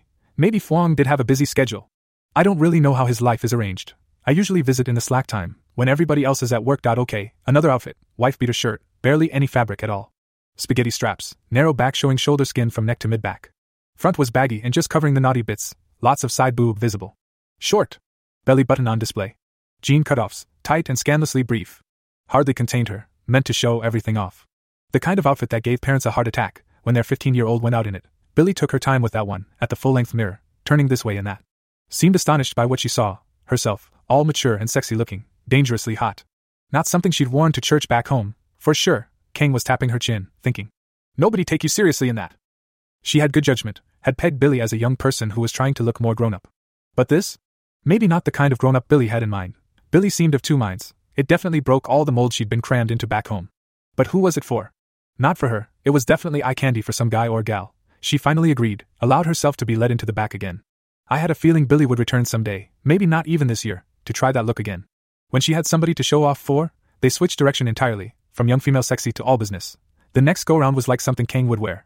Sedate wool skirt, starched collared shirt, and short blazer. A tie. Looked expensive, subtle piping on the skirt, the jacket just a hint of style. Her bare legs, bare feet did something to detract from the effect, but still very professional. Billy didn't want to like it, I could see that. Too much like I'd heard her say about her Debbie normal outfit. There to please the blue haired ladies, to blend in, be inoffensive, not matter, but that had been young girl formal, sedate. This was definitely grown up businesswoman, serious. A whole nother thing, Kang watched her, alert for feedback. I felt maybe it was time for me to say something. Some clients would find that comforting, familiar. Like a costume for the theater, you look the part, it sets folks at ease, they can watch the performance undistracted. Not for every client, have to be selective. She pretended not to listen, didn't respond. But she did relax, look at it differently. Working through things in her head. Did she dress for herself? Mostly. But the costume angle that was legitimate, canny, tactically useful. Kang had decided Billy needed this one. She was tugging at the shoulders, straightening the skirt, brushing off lint. Ready to do her thing, make it fit perfectly, make Billy look like a million bucks. That look would be most suitable at a women's auxiliary luncheon. The look of a significant woman, there to be heard. Fuang was standing right behind me, caught me off guard, startled me. And impressed me. Once I'd parsed what he said, doubt he was no fool. Had been selling clothes for longer than Kang had been alive. Knew what made sense to a client, what would resonate. Billy flashed him a grateful smile over one shoulder. Mr. Nguyen, you don't think it's boring? He tilted his head, acknowledging that. Yes, perhaps. Boring in the right way? Showing respect for the venue, for the audience. But when Miss Kang is finished, stylish enough to communicate confidence, competence, even substance. He was plucking all the right strings, and it worked. I saw Billy's posture grow alert, dynamic. She began to pose, model the outfit. Like an actor prepping to go on stage, trying out arm gestures, persuasive, demanding, authoritative. Finally, she looked at Kang, nodded yes. This one, for sure. You'll knock him dead. Nobody can resist the power of executive woman. Kang was teasing, at the same time matching Billy's mood, encouraging her to let out the woman she had inside. Love my sister in law, they went back again, to try more outfits. I didn't know. But it was approaching lunch hour, when the shop closed for Fuang's midday vegetables and tea. No power on earth could shift that schedule, and yes, they were done, for now. Fuang was turning the door sign to close temporary as they emerged, Billy and Kang chatting, Billy in her street clothes. Kang with a Vietnamese newspaper open, they'd been sharing something in there animatedly. This was you, right? Kang threw the paper in my general direction. I caught it, rearranged, turned to the center section she'd been reading, all in Vietnamese. But the pictures, they told the story, the standard opening day shot of the Richardson Hotel. The English word Sierra Club embedded in masses of Vietnamese writing. Clip art of a silhouetted man, a question mark over the blank face. Me, I supposed, the anonymous investigator that found the will. Another picture, the mayor and the Sierra Club rep I'd met, smiling, shaking hands, holding an official document. Clearly the city didn't contest the will, glad to surrender the property. A white elephant, probably for a token payment, back taxes, utilities accrued. Other shots of the work in progress, some of the treasures brought down from the penthouse. Some of my photos, uncredited furniture, paintings, even brass fittings piled in a crate. A flatbed truck, covered with artifacts of every kind a desk set, paperweight, inkwell, gold pen, laid out for a pretty photograph. Some famous designer or maker? Finally, an artist's rendition of a new wetland, the name Richardson Park on an inked sign. A building sketched in on one corner, museum in English that I looked up. Yup. No more stories, not with these people, my family and friends. God, it felt good, to answer without any effort at concealment. Kang nodded, sure she'd been right. That when you got the ring? Again. Yup. I thought they'd demolished the building, nobody owned the contents. I went up to save some important things. And to show Jillian, she'd been interested in what was there. Took those pictures for her. It was Jill that sent it all to the Sierra Club, said they'd know what to do. Billy was taking this all in, brightened at the last bit. It just confirmed in her mind that Jillian is the brains of this outfit. True, I suppose? No, true for certain. Jill's always ten steps ahead of me. We'll leave you to your lunch. Billy took my cue, gave Kang a quick hug, flung another sketchy bow, went out the door with me. I like Jill's family. Kang is a riot. Mr. Nguyen is a gentleman. So smart. So kind. About my take on the matter. This was all a business expense, right? That was me, confirming with Billy. She nodded absently. I'd never turned in the bill. BRS couldn't support this kind of expense yet. Really part of Jillian's project, saving lost women, getting their feet under them, letting them find their true calling. Strangely quiet. What was she so pensive about? Lunch! I've been wanting to try this place downtown. Has a butchered goat in the window. Hellenic? What th fuck that all about? I shrugged, no help. Let's go find out. Jillian Kang was ready to admire the ring, but only for a moment, clearly, she'd seen it before. You knew! You knew what he was up to! I felt a little used, manipulated.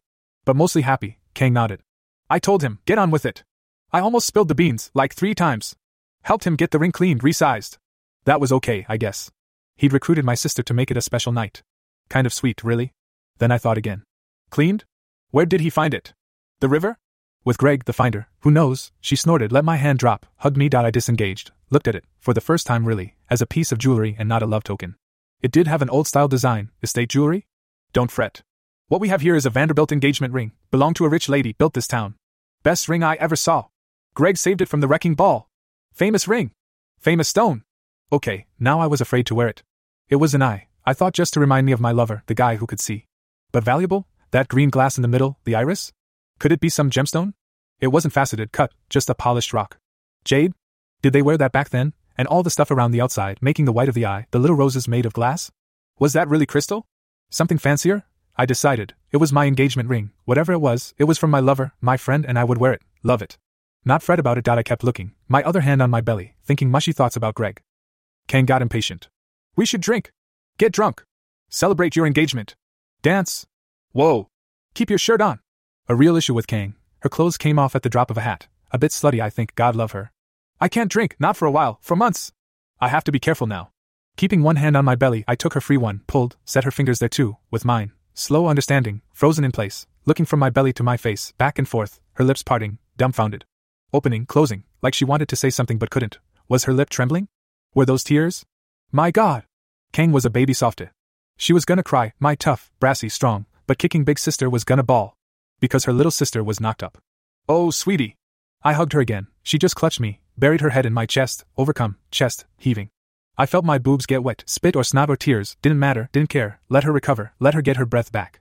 Pulling off, wiping her face with her sleeve, a crooked smile now, proud of me, her little sister. You're gonna be an auntie! Oops, there she goes again, more wet on my boobs that I never suspected. Kang wanted this deal as much as Fuang did.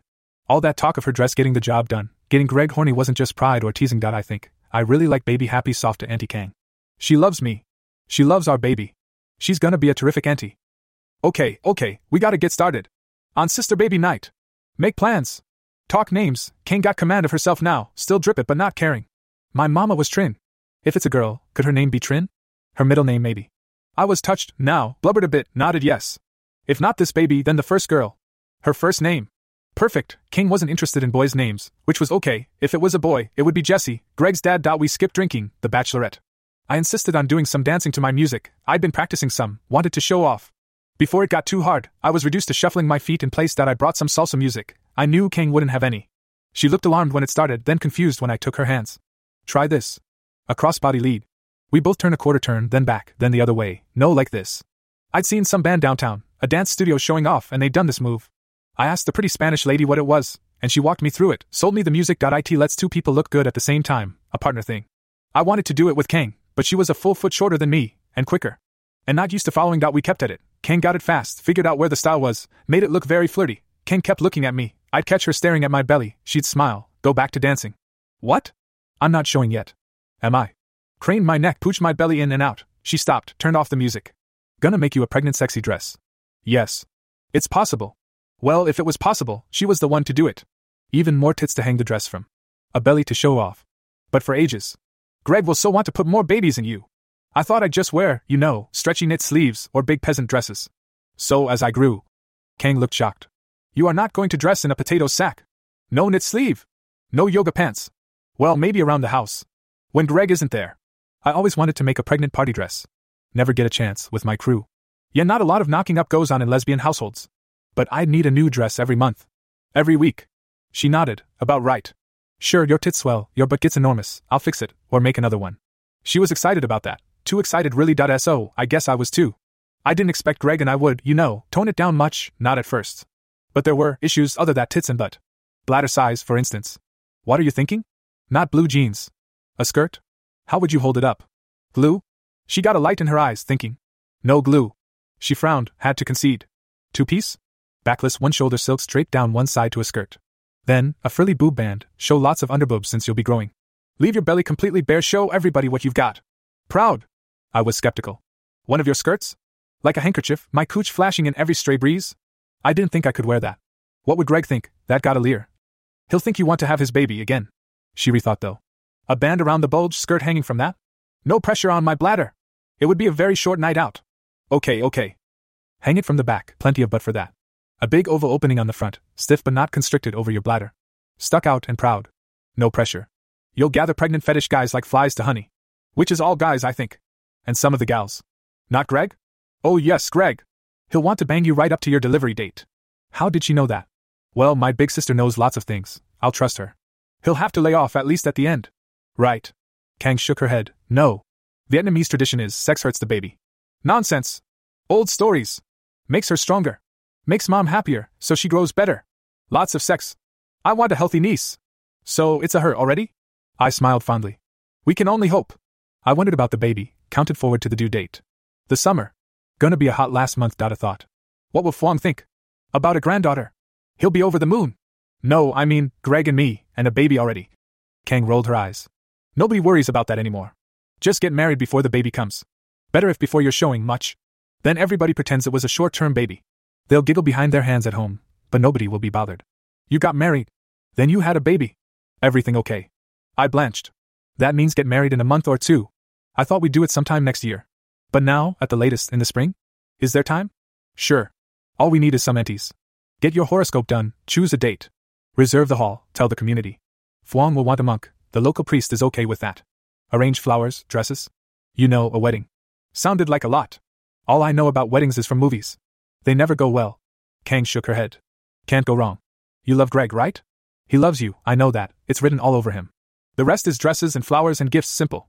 A damn hoy, a reception at my house, you'll be here, Greg comes to get you with gifts and boy members of his family. We don't have any of that. No aunties. No uncles or brothers.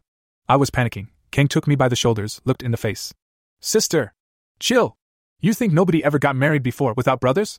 So, we can do it different. Lots of ways to do it. In America, everything is different. Nobody lives in villages, family comes in many sizes. We can do it any way that works. Greg can bring friends instead of brothers. Anybody who will walk with him. Carry gifts.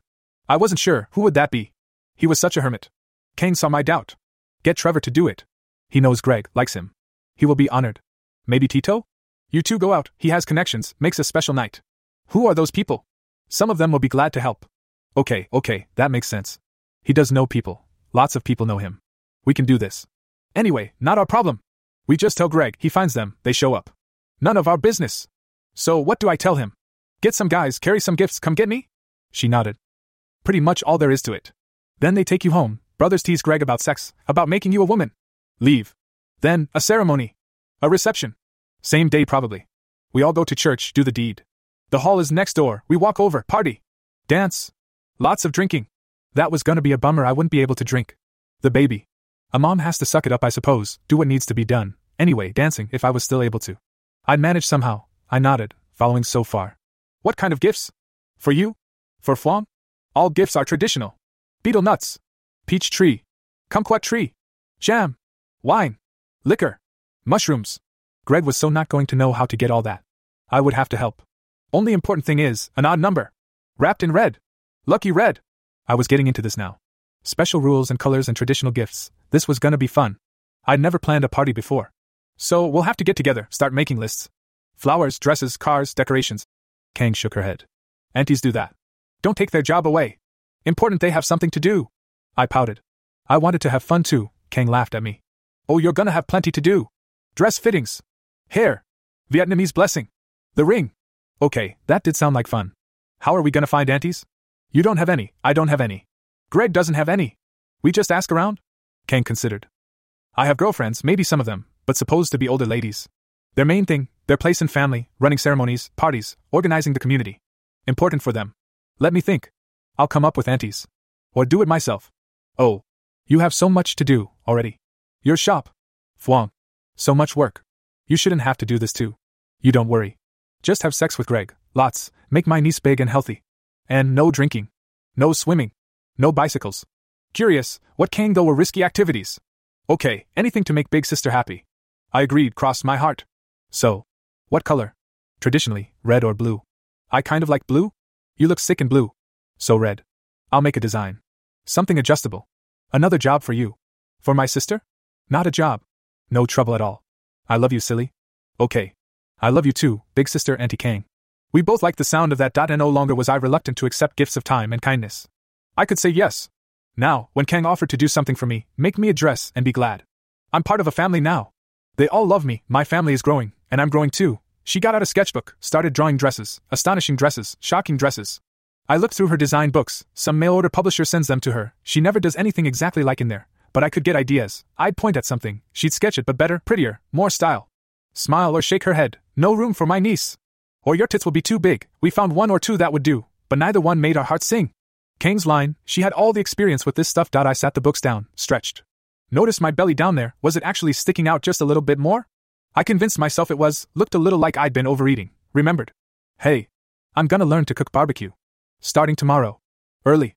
Oh, the look of pure joy on Kang's face. I told her about Homer, but not when. Let's get you home. Gotta get to bed early. Give Greg a chance to diddle you. Get good sleep. Get up early. I blushed, embarrassed. Kang could be so very raunchy. But please, too. My sister approved of me, of Greg, of our life. But I have to tell Fuang. How? When? About your baby? His great granddaughter? Come tomorrow night, you tell him then. I'll keep him until six, then he goes to the center, plays cards. Sounded like a plan. Home early. Did Kang want an early start tomorrow? Greg was puttering in the extra bedroom, storing things away, empty now. Making room for baby?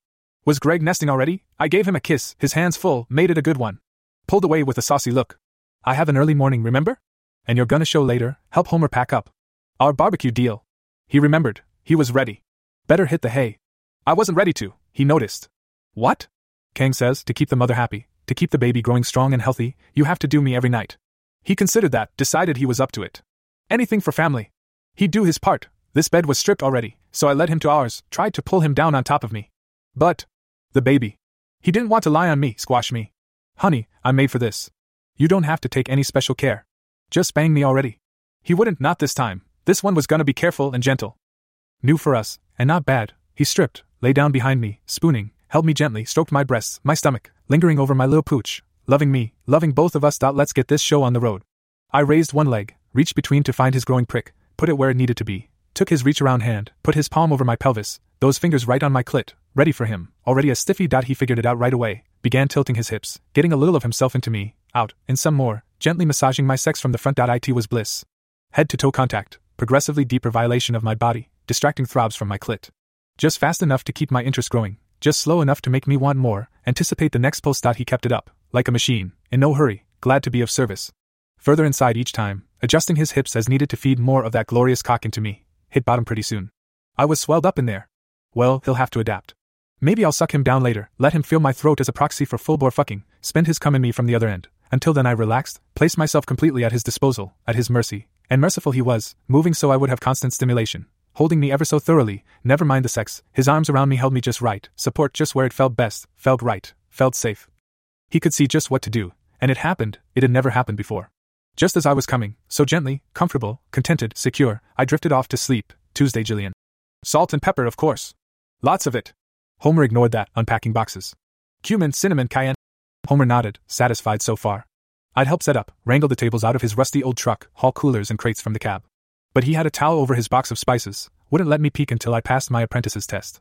Which was, name four spices he used in his brisket rub. I was sure of three. Salt and pepper didn't count, every smoked meat used those, to make a crust, not what he meant by spices. Homer was famous around here for his brisket, sometimes pork, set up every Tuesday early, sold the result at lunchtime, packed up when he sold out or ran out of customers. He never ran out of customers. It was his spice mix he credited with his success. That I had one spice to go. I messed this up, he said he'd send me packing. While I stressed, he was ripping open a bag of charcoal, loading the burner, spreading it evenly. Pork was easy. You just use cinnamon, nutmeg, cloves, ginger. Same stuff as pumpkin spice mix. You could just as well call your morning drink a pork roast spice latte. But brisket was beef. Lots of disagreement here. Lots of recipes. I tasted a sample. It was complex, those three spices I'd mentioned jumped out at you. But then it developed, something richer coming out, and greener? Something that called to me, strummed a chord in me. I had to step up. A guess was better than nothing. Coffee? I'd used coffee before in sauces. Popular down south, and Homer was definitely a southern raised cook. He was fooling with the damper, back turned, but when he leaned to pull a chain, I saw a grin. Did I pass? Girlie! You the first to get that one, ever. Folks come to me, they guess chicory, walnut, coconut. It's Sanka. Coffee crystals. Use it in the rub, get a big blast right off. Then in that spray bottle, gotta keep brisket wet, more flavor. Relief. Don't know what I'd have done if he'd refused to let me help. Kang would have never let me forget it. He whipped the towel off the spice crate, showed me. What I'd guessed, and one more. Filé powder made from sassafras. You don't know that one, Choctaw, they use it in gumbo. He said it feel I, and it must be the green sensation at the end. Earthy dot he was done unpacking, ready to prepare the meat, start the fire. Face me, hands on hips. Here's how we do it. No yammering. I got a job to do. Answering fool questions don't put money in my pocket. Watch all you like. You go to make your own brisket, you gotta make it your own. Figure out what you want, do that. Not just the same me. I nodded like a puppet on a string, ready to agree to anything. No notes. Nothing wrote. Barbecue is all in your head. You'll know when you smell it. That's how I've always cooked. Recipes were often wrong. I used my good sense when doing anything complicated. I just had an hour and a half, an hour left now, then I'm due at work. I'll do what I can, in silence. Watched him trim the brisket. He gave me the knife, watched me do one, left me to it, went to fool with the fire. I got them all done. He was mixing spices. Pouring from the giant big box store bottles into an old, dented saucepan, eyeballing it. Near as I could tell, two parts cumin, one part cinnamon, one part cayenne. Then a whole small jar of Sanka crystals. Full octane. No decaf, mixed it around with his hands, rubbing the spices together with his bare fingers, getting them really finely blended. Not happy until it was a uniform brown powder. Must sting like the blazes, that cayenne.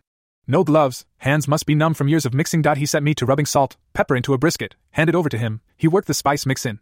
The filé went on last, just a sprinkle, not enough to mean business, but just add some greens sent out. We got them all done in record time, the fire wasn't ready.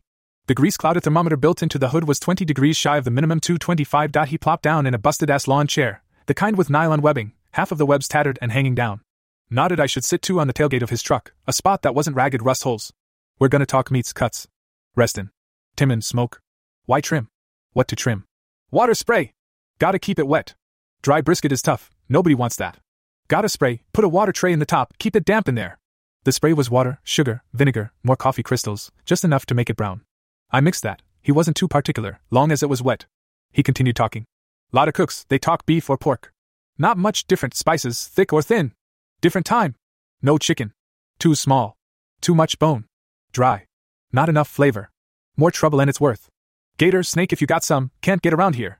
Folks too timid to try snake anyway, up here. No drink. He had a corner store quart bottle of sweet tea, cracked it, sipped. Plenty of time to sit, at this job. More than one cook taken down by drink. Sweet tea time? Wait for the smell, you can always tell. I checked the hood, nearly there, he capped his tea, put it back in an ice cooler. Heaved out of his chair, had me carry the brisket one at a time, in a foil tray, so he could load it. Slammed the hood when we were done, sat again. I admit it. This was the happiest I'd been, cooking, in years. It must have showed. Girlie, you're not a bad sort. Got what it takes to be a barbecue cook. You can come all day, not just set up, come fall? Good. Um, thanks. I appreciates your strength and attitude. That cost him something to say. I accepted his praise gravely, told him I'd come every Tuesday, until close to the baby due date. That got a smile from him. But he didn't comment. Greg will come later today, to tear down. Least he can do. It's for him after all. You just named the time. Homer was amused, I got another little smile. I think he was touched, Nobody has helped him but Greg in, probably forever. I had to go, said goodbye. And see you next week. And headed out on foot. Thought about brisket, trim, spice, and time all the way to work. I got in the door, a quarter till, time to spare. Kelly was hanging up her coat, wrinkled her nose. What is that smell? Grease? Smoke? I laughed. Have to figure out what to do about that. I kind of like the smell.